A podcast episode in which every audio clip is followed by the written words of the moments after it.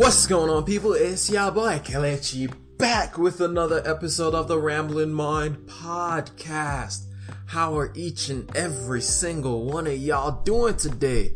I hope y'all had a great Memorial Day weekend, even though I stayed indoors because, you know, Rona's still out here and doing its things. But I know a lot of places are opened up, a lot of people are going up and about, but I hope each and every one of you stayed safe while you were out there and did what you were supposed to do, had your fun, but you didn't have too much fun, and you stayed safe. You stayed safe out there. But anyway, today I have a topic that I want to talk about, which is uh money money order, which is not money order as in the thing you go to the post office and get, but money order as in how to prioritize using your money. I want to go through the steps in the process of how to think about your money and how to process going through your money. But before we get into any of that, I want to do a quick portfolio update for everybody. Um, there's not really much of a change that I've made on the portfolio so far. The only change that I've made is I bought another share of S C H D, which is S C H D, which is my Charles Schwab E T F that I was talking about. Or I've been talking about. Remember, I talked about last week where basically I'm trying to focus my Robinhood portfolio to be a whole lot more focused on E T Fs than anything else. And so that's what I've been doing. I just bought, like I said, every two weeks, it's forty dollars coming in. So I bought some more shares in that to continue to grow the portfolio that way.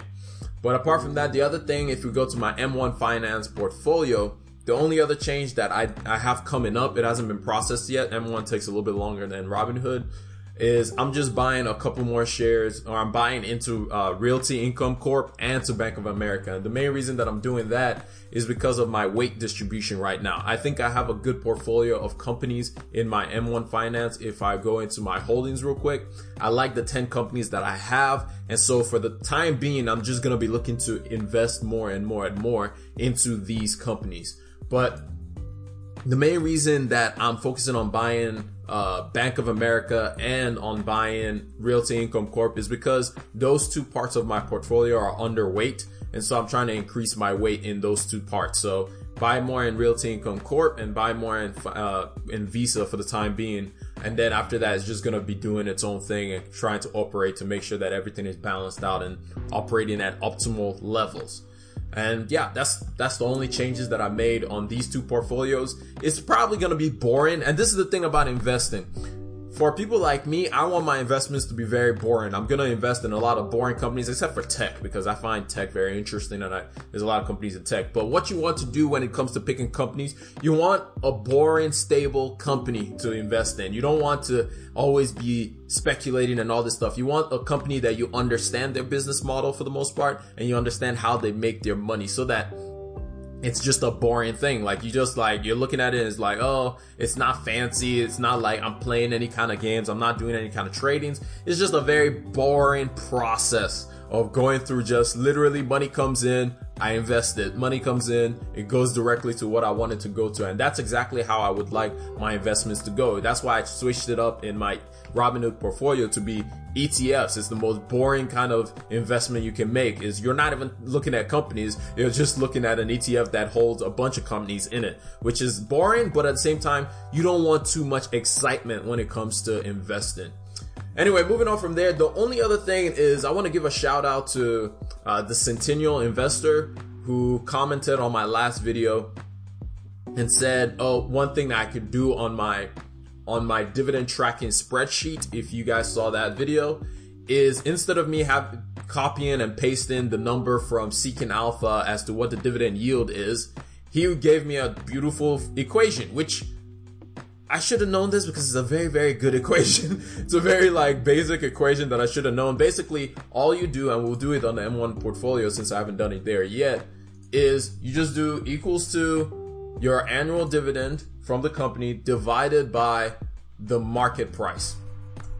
And that's it. It gives you the exact same thing for your dividend payout, which is just, I was like, man, what was I doing this whole time? Like, why was I having to copy and paste it when I could have just done this this whole time? So it's a slight change, and shout out to him uh, for giving me that heads up that I could do that and just for showing me to do that.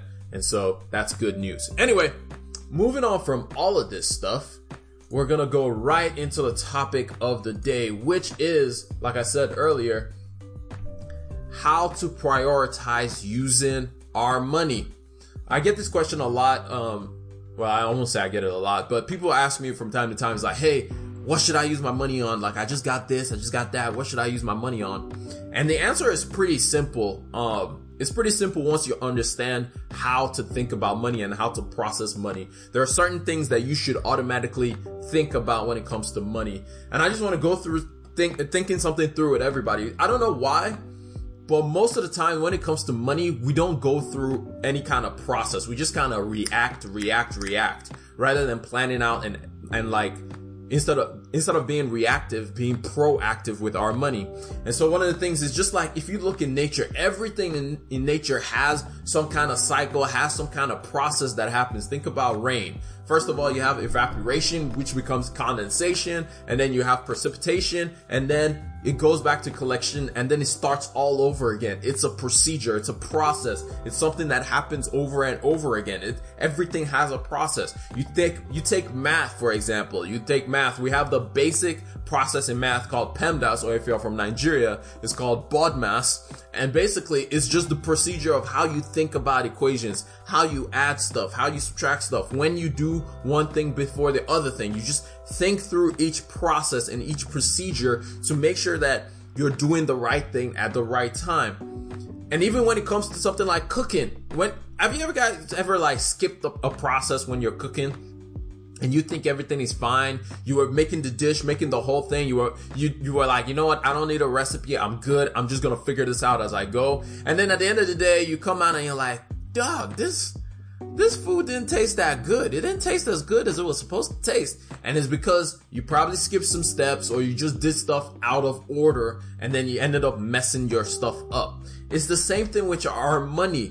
We have to think about things in order. We have to put things in some kind of process so that it makes making decisions a lot easier. It makes life so much easier when you know exactly where to, what to do with your money at what time and when to do it. A lot of times, this is what happens to us. If you're watching on YouTube, or now that Spotify has video, if you're watching on Spotify, um, what happens is, we get an idea, for example, or we get a, some, a lump of money, for example, and then we're like, we start processing. We start processing, like, what do I do? What do I do? What do I do? And then we start getting jumbled up. We, everything gets jumbled up. It's like, do I buy this? Do I buy that? Do I invest it? Do I pay this thing off? Do I do this? And we start like jumbling through, and then our brains just get scattered. Like, it's just like, there's this like, like nuclear explosion that just explodes in our brain. And we're just like, you know what? Forget about it. I'm not doing it. I'm not doing it anymore. I'm not, I'm not thinking about this. You just give up and you walk away from it. And then it ends up like hurting you in the future. And so what I'm trying to do today is to simplify the entire process, to not make it so complicated as, oh, you have to do this, this, this, and this, but to give you a guideline generally of how you process through your money, how you think through your money, rather than just jumping from one thing to the other, but actually like specifying how you want to go through.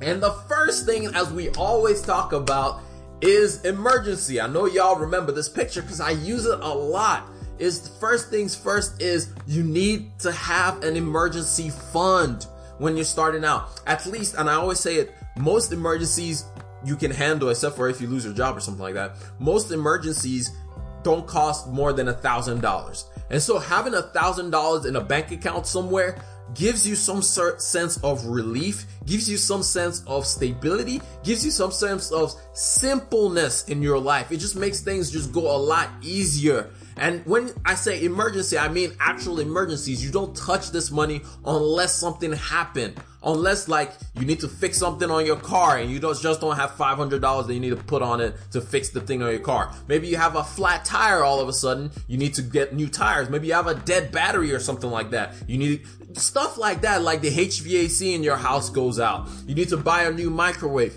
You need to buy a washing machine. You need to buy all these different things that can pop up all of a sudden that you can't plan for. That's what an emergency fund is. I've told this story before about my mom. About, I think it was a year or two ago, we started talking about having an emergency fund, making a plan to make sure that you have an emergency fund.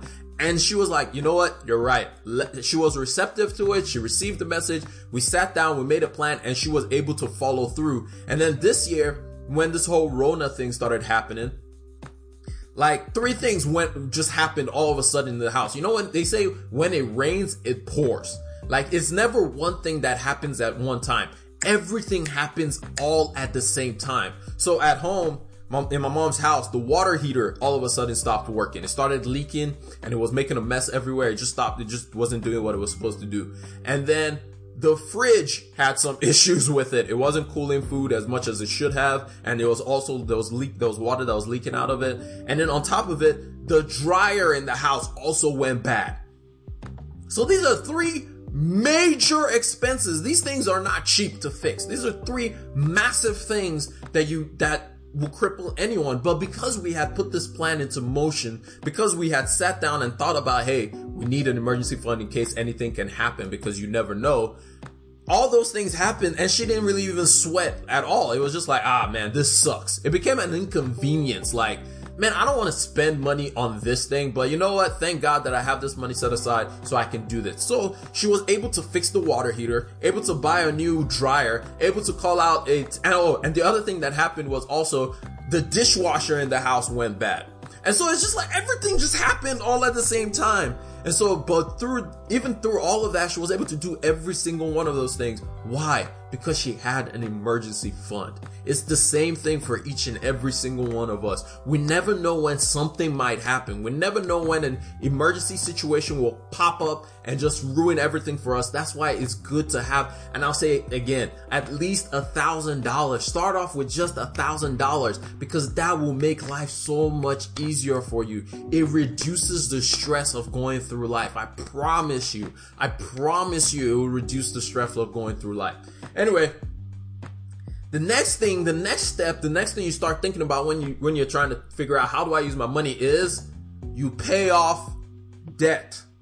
And today, a lot of people are going to get upset with me. The number one debt that I'm going to focus and hound on today is credit cards.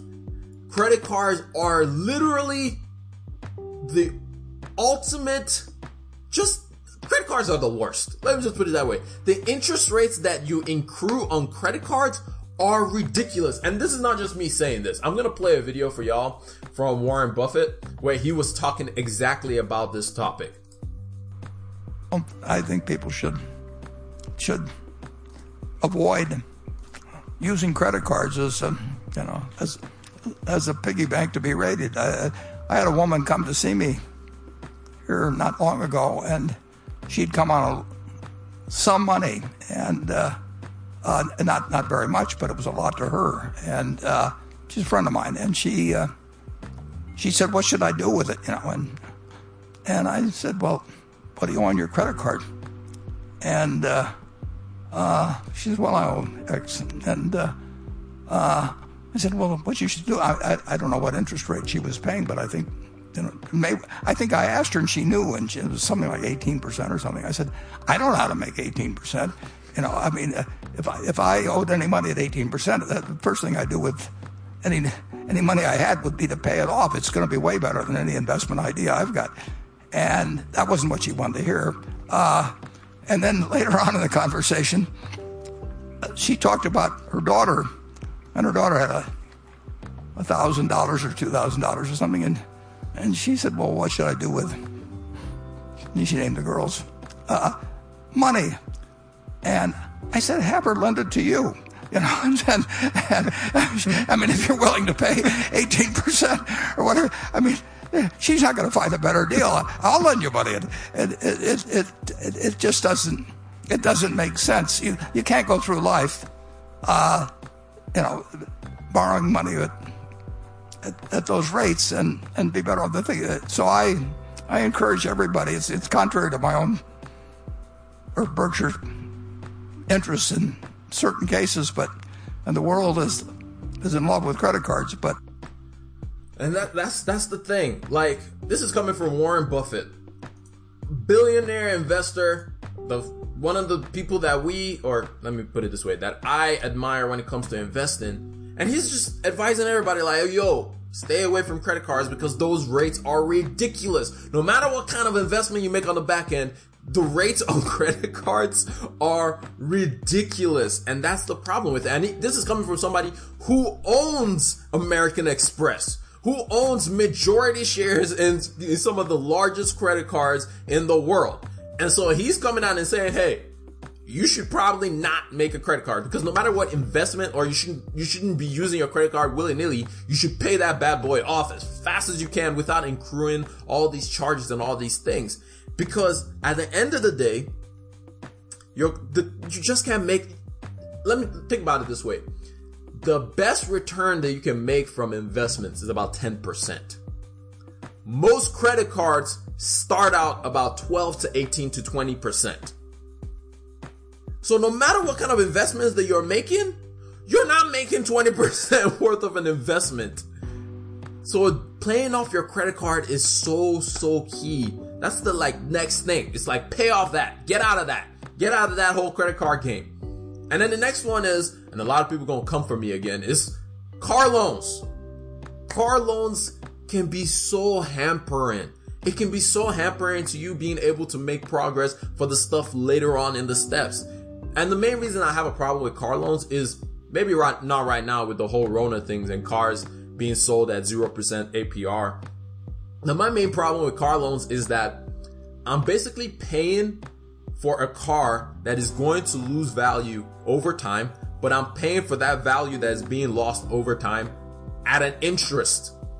It's not like it's, I'm a, I'm a, I'm a conglomerate, or I'm a C E O of a company where I can depreciate the value of the car over time. No, I'm not a business. I don't get those same tax initiatives. I'm an individual. And so instead of me depreciating, it's actually appreciating, because you keep on paying interest on the car, and it just eats into your budget. It just eats into your monthly budget. And so the next thing is to get that thing out. Get that thing out as fast as you can. If you can manage it, just step up and destroy that bad boy out of there so you don't have to think about it. It is much better for you to buy a much cheaper car that you can afford. And this is the other problem with things like debt and loans and credit cards. We buy more than we can afford. And that's the main problem, is we end up buying more than we can actually afford at the time. Instead of us to save and buy the thing one time and move on. Because what ends up happening is if you have to save for something, you're probably not gonna want to spend as much. You will actually buy what you can actually afford. So that's the thing with a car loan. Like, you don't, it just loses value, and you're paying more for something that has lost value over time. That's not a good investment. That's why people say cars are the worst investments you can have, because at the end of the day, it's losing value. It's losing you value over time. But anyway, I'm gonna get off my soap, my soapbox on that one. After you've done that, after you paid off those two major debts that usually hamper your progress, the next thing is to have a three to six month emergency fund. And this can vary, and this can be based on wherever you are in life, and it can be based on uh, basically what kind of life you have. I think for most single people, three months emergency fund is going to be okay, mainly because you can make your dollar stretch a bit further, further. You don't have to worry about anybody else. It's just you. It's just you. And so you can kind of, kind of sacrifice some things. You can go hungry a few nights. You can eat the worst kind of foods because you don't have to worry about anybody else. But for a family, that six month range is probably where you want to be, because it's not just you. You got a wife. Maybe if you're, if you're a guy, or if you're a, a woman, you got a husband.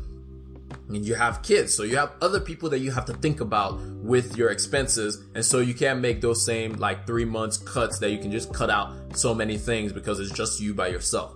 Now, however, I'm kind of leaning towards more of like a twelve month emergency fund, mainly because of this Rona situation. I've been listening to a lot of different financial people like Ray Dalio, and there's one other guy that wrote a book, uh, I Will Teach You to Be Rich. I forget what his name is.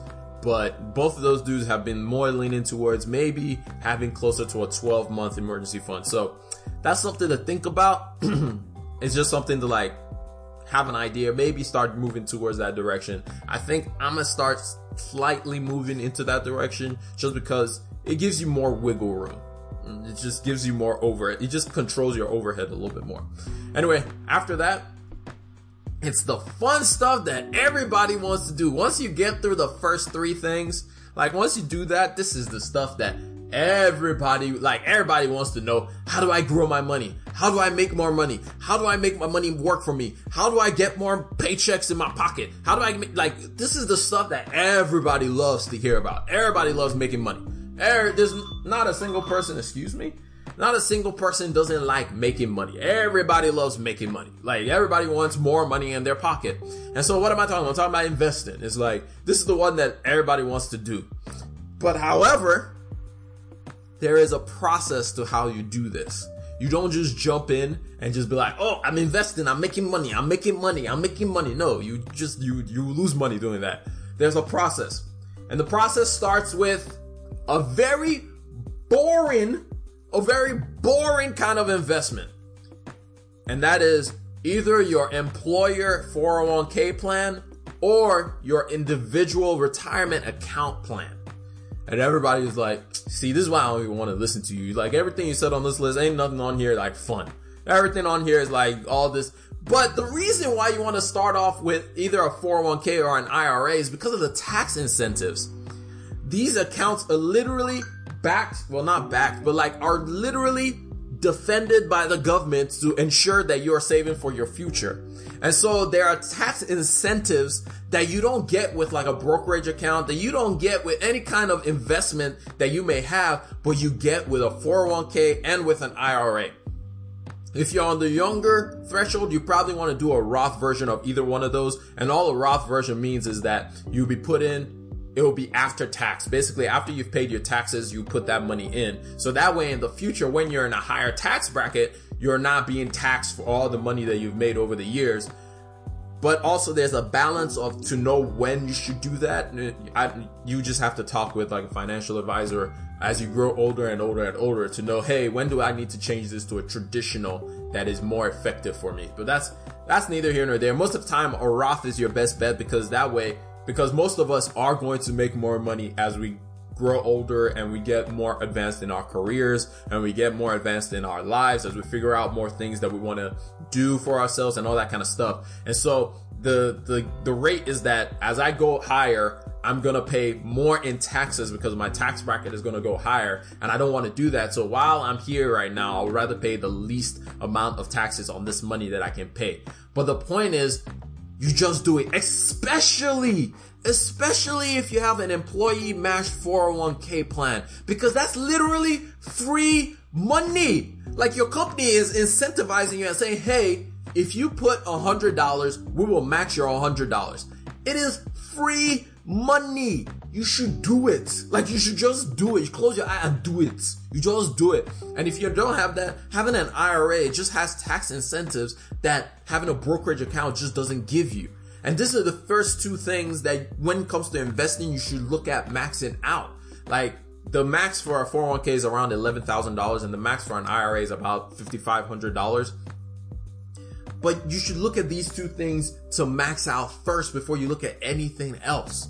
It is just, it just, it's just good practice to look at these two. And for any kind of investments that you have, do these two things first. Have an I R A or a four oh one k. And if you don't, if you, if you, if you have a four oh one k, I would still advise you to have an I R A of your own as well.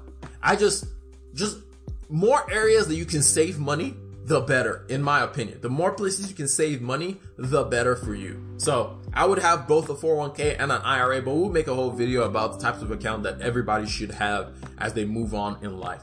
Anyway, moving on from there, the last type of thing and the last thing that you will do is have some kind of investment format. It's not some kind of investment account. This is the fun one. This is the one that everybody likes to talk about. This is the one that I make videos about because it's fun. It's interesting. It's you seeing the markets and how they work and all this other stuff. It's you opening a brokerage account, whether it's with Robinhood or M one Finance or Fidelity or Vanguard or E-Trade or Charles Schwab, all these different brokerage accounts that you can open and you can start doing things like dividend investing, growth investing, all this stuff that is fun because you're like, I'm seeing my money work, I'm getting paid some dividends. It's this fun stuff. This is the fun stuff that everybody wants to do. But even with this one, there is a step of how you do it as well. You don't just jump in and say, I want to be, I want to invest, I want to invest, and you just start investing willy-nilly any, any which way. There's steps,